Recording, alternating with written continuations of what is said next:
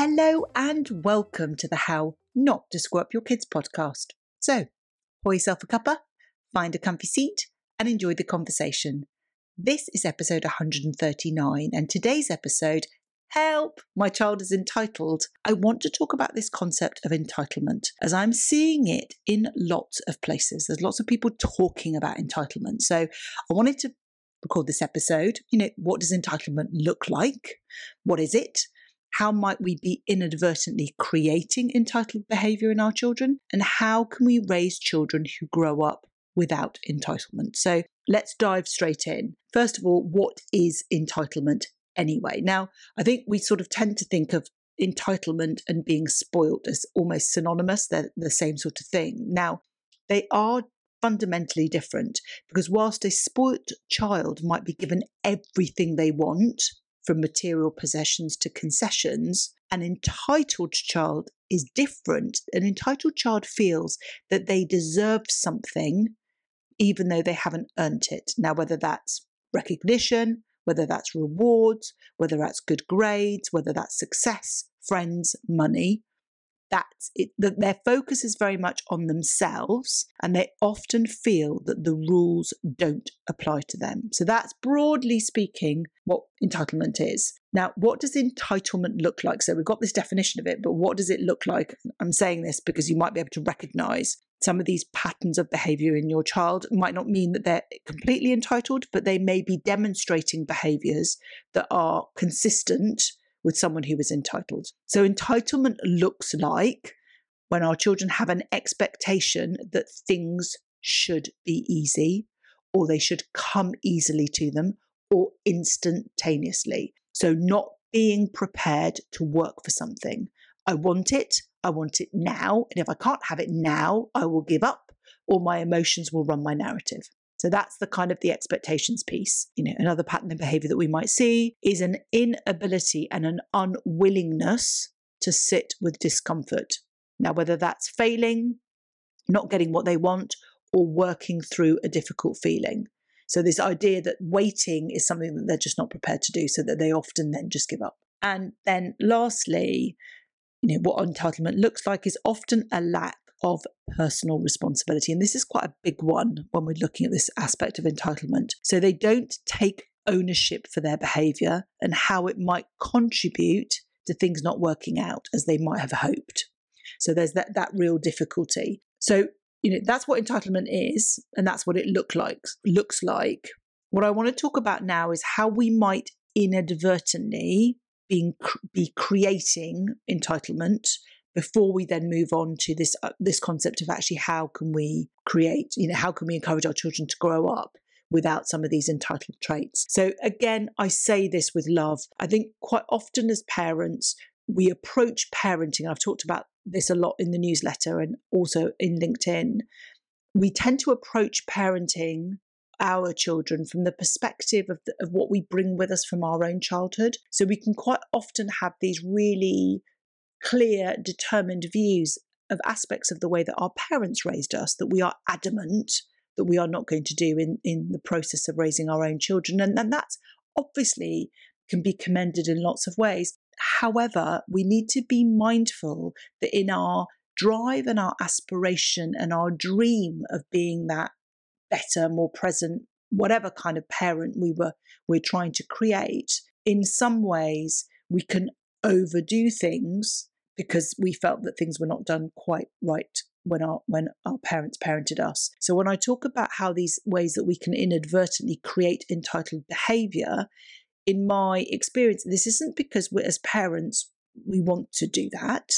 We, it comes from a place of love. It comes from a place of us wanting to correct a lot of things that were not correct from our own childhood. But potentially, we don't sit through and think through and reflect until we're so far down the line that we don't recognize some of the behaviors that our children make and we're sort of feeling overwhelmed and, and at a loss to know what to do.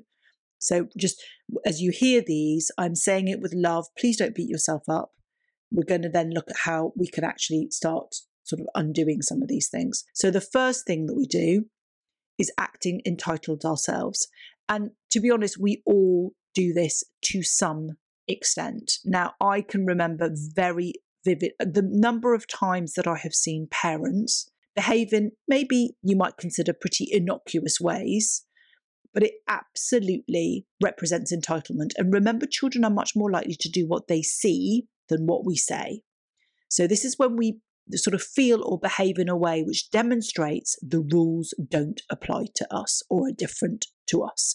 So, there's been a, there, I'm going to share a couple of, of examples that I've had in terms of my traveling. And, and one of them is one of my biggest frustrations in airports is when I see, and I have seen so many times parents demonstrating this. Security, we put our bag, we put our items in trays, it goes through the security scanner, it comes out the other side. The number of parents that I see who simply remove their items and don't pick up the tray in which their their items were held and went through the security scanner, to me is an absolute demonstration of entitlement. And of course, your children are going to see that and they're going to mirror that. Now, obviously, as you can probably tell, I've got a major bee in my bonnet about that because that that's an entitlement behavior, but it's also a, a real clear demonstration of this idea that everything's being it's about us there's no thought to the consequences of anyone else and the con you know it's just manners to pick it up and put it away not only as a sign of courtesy to those who are waiting for their things because of course it bottlenecks when you suddenly have all of these empty trays that are not being used but it's just a sign that actually I understand and I empathize with other people in this situation and how I might contribute to making things as smooth a smooth process. That's one example.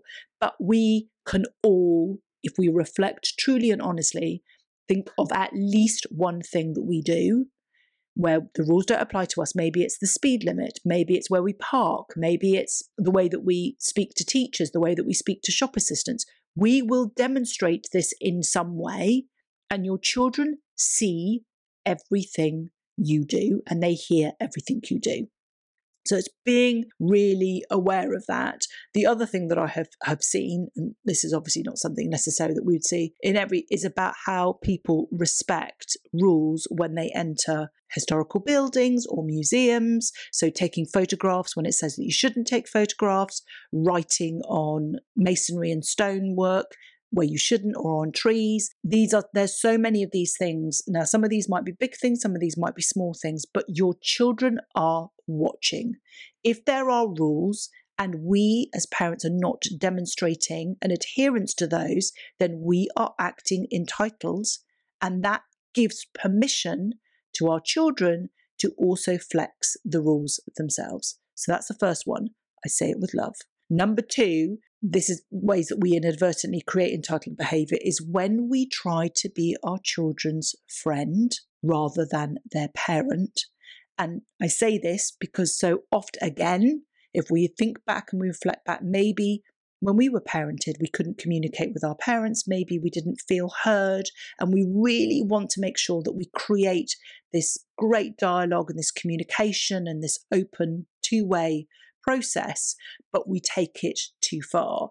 And what we don't do is we don't make those difficult decisions around saying no. Well, you know, so which we'll talk about in a moment. But we don't make those difficult parenting decisions because we want to be that best friend to our child. Whereas the reality is, parenting is about making difficult decisions more often than not. We're not in a popularity contest. We're here with the end in mind, thinking about the adult that we're raising that's going to be equipped to, to hold down a job, secure a home, whether that's a rental home or a home that they own themselves, but be able to secure a home for themselves and be able to function as an adult, communicate, collaborate, cooperate, and all of these things. And when we focus too much on being the friend rather than the parent, we can create this sense of entitlement. So that's number two. Number three is being afraid to say no. Now that often leads, you know, feeds back into this trying to be our children's friends rather than making the difficult decisions. But we often feel that we can't say no. And particularly when we get sucked into this notion of everyone else is. So everyone else is on Snapchat, everyone else is getting a mobile phone, everyone else has this outfit, everyone else has this item, everyone else is wearing these trainers, everyone else is able to stay up late, everyone else has their phone in their bedrooms. Whatever that might be, we quite often, and I, and I get it because there's a huge amount of pressure and we feel like we're the odd one out in terms of a parent. And there is so much of this, you know, parents feeling forced or having their hands tied behind their back in order to say yes to something because they the perception is that no other parent is saying no. But i think we have to really remind ourselves to stay anchored and focused on the end product. What is the adult that we're trying to raise and how do we then reverse engineer that in the day-to-day decisions that we make? So if i say yes to this i'm saying no to that. Is that something that is intrinsic and of high value to the adult that i'm trying to raise and sometimes this idea of being too afraid to say no, simply a real easy way to deal with that particular issue is to defer a response. Now, I'm sure we've all done this sort of, you know, I'm going to think about it, and children come back with the whole, oh, that means you're going to say no. We don't have to make a decision in that moment. We can say that we need to give it some serious thought. We need to contemplate it. We need to talk to our partner. We need to think about the consequences of these decisions that we make. We don't have to make a response in that moment. And often, when we give ourselves a bit of time and a bit of space to reflect and to think, we may well make a different decision. So I think you know quite often we inadvertently create this sense of entitlement because we're we're too busy saying yes when sometimes we need to be saying no or I need to give it some thought. And then sometimes we can come back and it's not a no and it's not a yes, it's a compromise. It's a, I have no issue with this, but I have an issue with that. So let's find a middle ground. So that's another one is that about this idea of feeling too afraid to say no. The last one that I want to talk about, the fourth way that we inadvertently create entitled behavior is when we bribe our children and bribing. There's a whole episode on this in the bucket emptying episodes. So you can catch more detail specifically around bribing and how that relates to rewarding. But bribing, in essence, is driven by our children. So our children behave in a way which we don't want to see more of. And then we reinforce that behavior by conceding and giving in and giving them something, caving, in other words, because we don't want to see that behavior. So the tantrum in the supermarket because they're hungry, and so we bribe them by giving them something to eat. Or whether it's a tantrum because they want a particular thing, so we give it to them. A sullen teenager who's moody about going to a party, so we then, having said no, we then bribe them by saying, yes, but you need to do X. What we're doing when we're bribing is reinforcing this notion of entitlement because it's simply, I won't wait. I want what I want. You're not giving it to me. And therefore, I'm going to respond in a way that is going to make things uncomfortable because I'm not happy to sit in my discomfort of not getting what I want. And when we then bribe them by conceding, by giving in, by caving, we simply re- reinforce that entitled behavior. So, those are the ways that we inadvertently create entitled behavior. And of course, a natural solution is to simply not do those. So, you know, I'm going to share with you another four ways, but really it's looking at those aspects and saying, so this idea about acting entitled ourselves is really contemplating and reflecting how might I be de- demonstrating entitlement to my child? And how might I now begin to reverse that? How might I be able to demonstrate behaviors that is less that is not entitled? The next one is Am I reflecting and being honest? Am I trying to be my friend, my children's friend in these in particular circumstances? What are those situations? How might I now take a sort of a longer term view and be that parent rather than that friend? Where am I saying yes too often when I know that I really should be saying no? How might I that now begin to say no more often, or at least give myself an opportunity to reflect and to think. And where am I bribing my child? And how might I unravel that and look for other more corrective, positive ways of getting the desired behavior I want rather than caving? So that's the bit.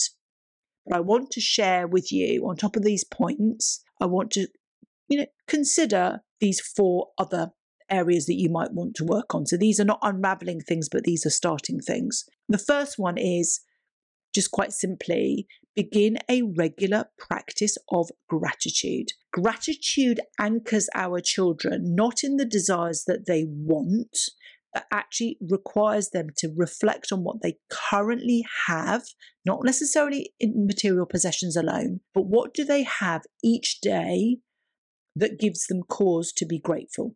The sun shining on a play date, the great book that they read, their favorite pudding at school, whatever that might be. These are small moments, you know, being out at playtime and it not raining someone smiling at them, a door being held open for them when they had lots of books in their hands. So it's really encouraging our children to scan their day and to really focus on the areas that they can be grateful for rather than what they might typically a typically entitled child might do of scan their day and be focused on, on the frustrations of things that they felt should have gone their way but did not go their way. So, a regular practice of gratitude is a really crucial aspect. The research also is compelling in terms of the impact of a practice of gratitude on positive mental health and emotional well-being. The research does show though that it needs to be written for the impact to really take its full effect.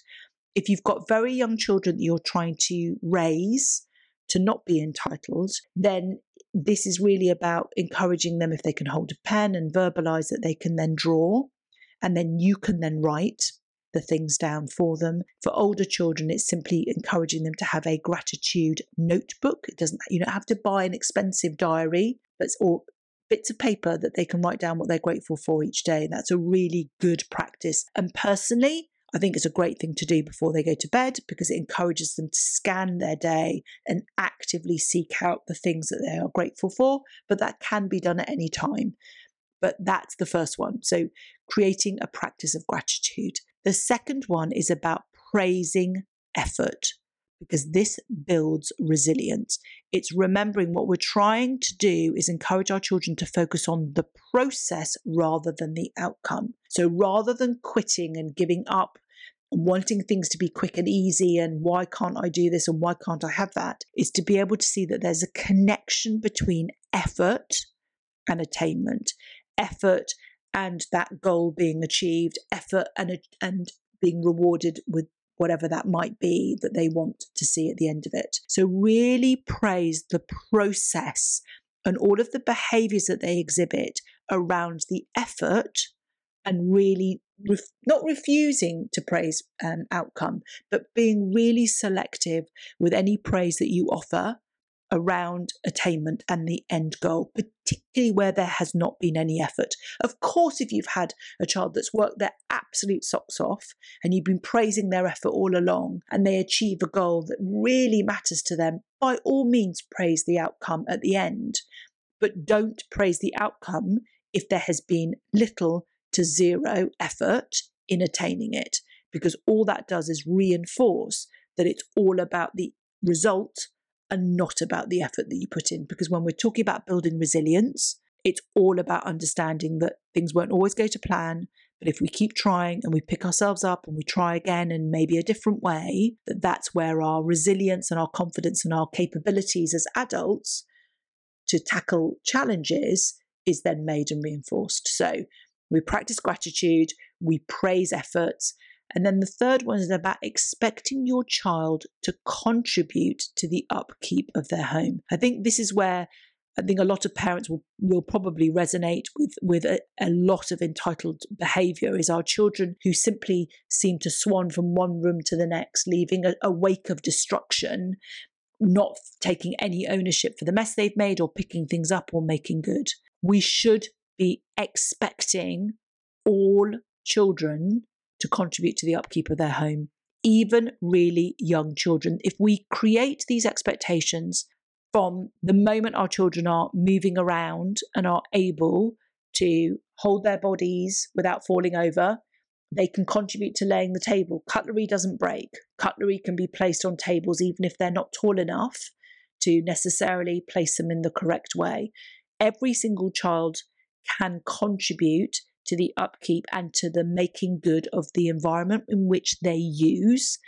And we should be communicating it that way. Please think twice before you t- use the word chores, and please think twice before you think about remunerating, i.e., paying your children to do chores or to contribute. Because my view is it should be a fundamental, foundational, basic that all children are doing. You should not be paying them to make good after themselves, to make their bed, to put their laundry in a basket, in a pile, or in the washing room, to have their school bags ready, to tidy away their plates after they've eaten, to say please, to say thank you. It's all of these things that are really crucial to avoiding that element of entitlement. And if we can break the back of that, of this, if you're listening to this and you're feeling as though you're feeling overwhelmed, you don't know where to start, but you, this really resonates with you around entitlement around the home, start with this one because this is an absolute, in my view, a non negotiable because your children will one day leave home. Your children may go to university or they may go out to work and they may end up sharing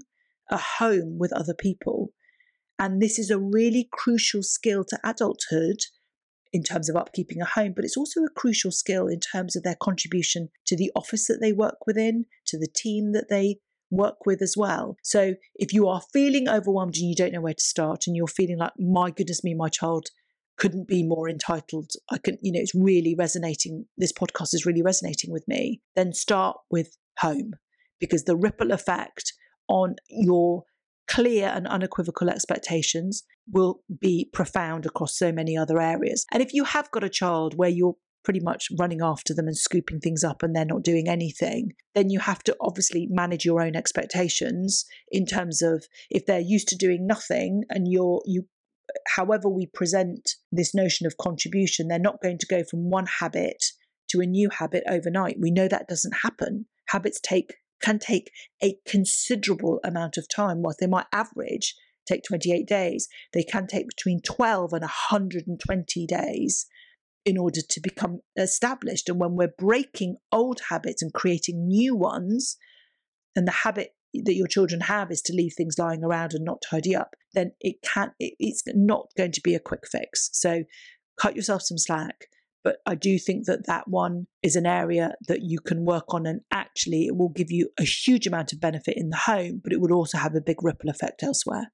So that's number three. And number four is encourage your child to take ownership for their behavioral choices and focus on consequences and not punishment. Quite often, when we see entitled children, they very much have this view that they can't control their behavior or that things happen and that they have no control. They don't own, they blame anything and everything for something that's happened rather than taking ownership of their part in the outcome of something, whether that's a conversation with a friend, whether that's something to do with a result at school, whether it's to do with any you know any challenge that they fi- that they face we really need to be using language around the fact that our children get to choose how they behave emotions are things that we all experience and they're perfectly valid. You know, we're entitled to our feelings, whether that's jealousy, anger, frustration, annoyance, irritation, sadness, nervousness, overwhelm. The feeling is one that we want to acknowledge, and we then want to focus on good choices. We do get to choose how we behave. Even if the emotion feels enormous, we get to choose there are things that we might need to put in place. We might need to help and support our child take the, those moments before they make that choice. And there are plenty of podcast episodes in the in the sort of back catalogue that you can go through around emotions and, and other aspects of impulsivity and other things that you can listen to. What we have to be communicating to avoid entitlement is this ownership that my behavioral choice is what impacts the outcome and so if I choose to do something different, I will get a different outcome. And that really should avoid a lot of this entitlement behavior. So let me just run through these four extra tips and strategies. So the first is a regular practice of gratitude. The second is praising effort. The third is expecting your child to contribute to the upkeep of your home. And the fourth is around encouraging your child to take ownership. Really crucial for their behavioral choices. Now, my give this week is going to be the inadvertent behavior as well as the four extra things that we can do to avoid entitlement in, in our children at all. So we're going to have those as a quick checklist for you to be able to use and refer back to so you can work out and prioritize which is going to be your top priority in those. As usual, you can head over to my free resource library, drmaryhan.com forward slash library, where you'll find the link to download the resource. All you have to do is pop in your email address and you'll get instant access not only to this week's resource, but all the other free resources across all my other podcast episodes. As ever, if you have enjoyed this episode, I would love it if you could follow, rate, and review this podcast so that others can find us and we can spread the love. So until next time.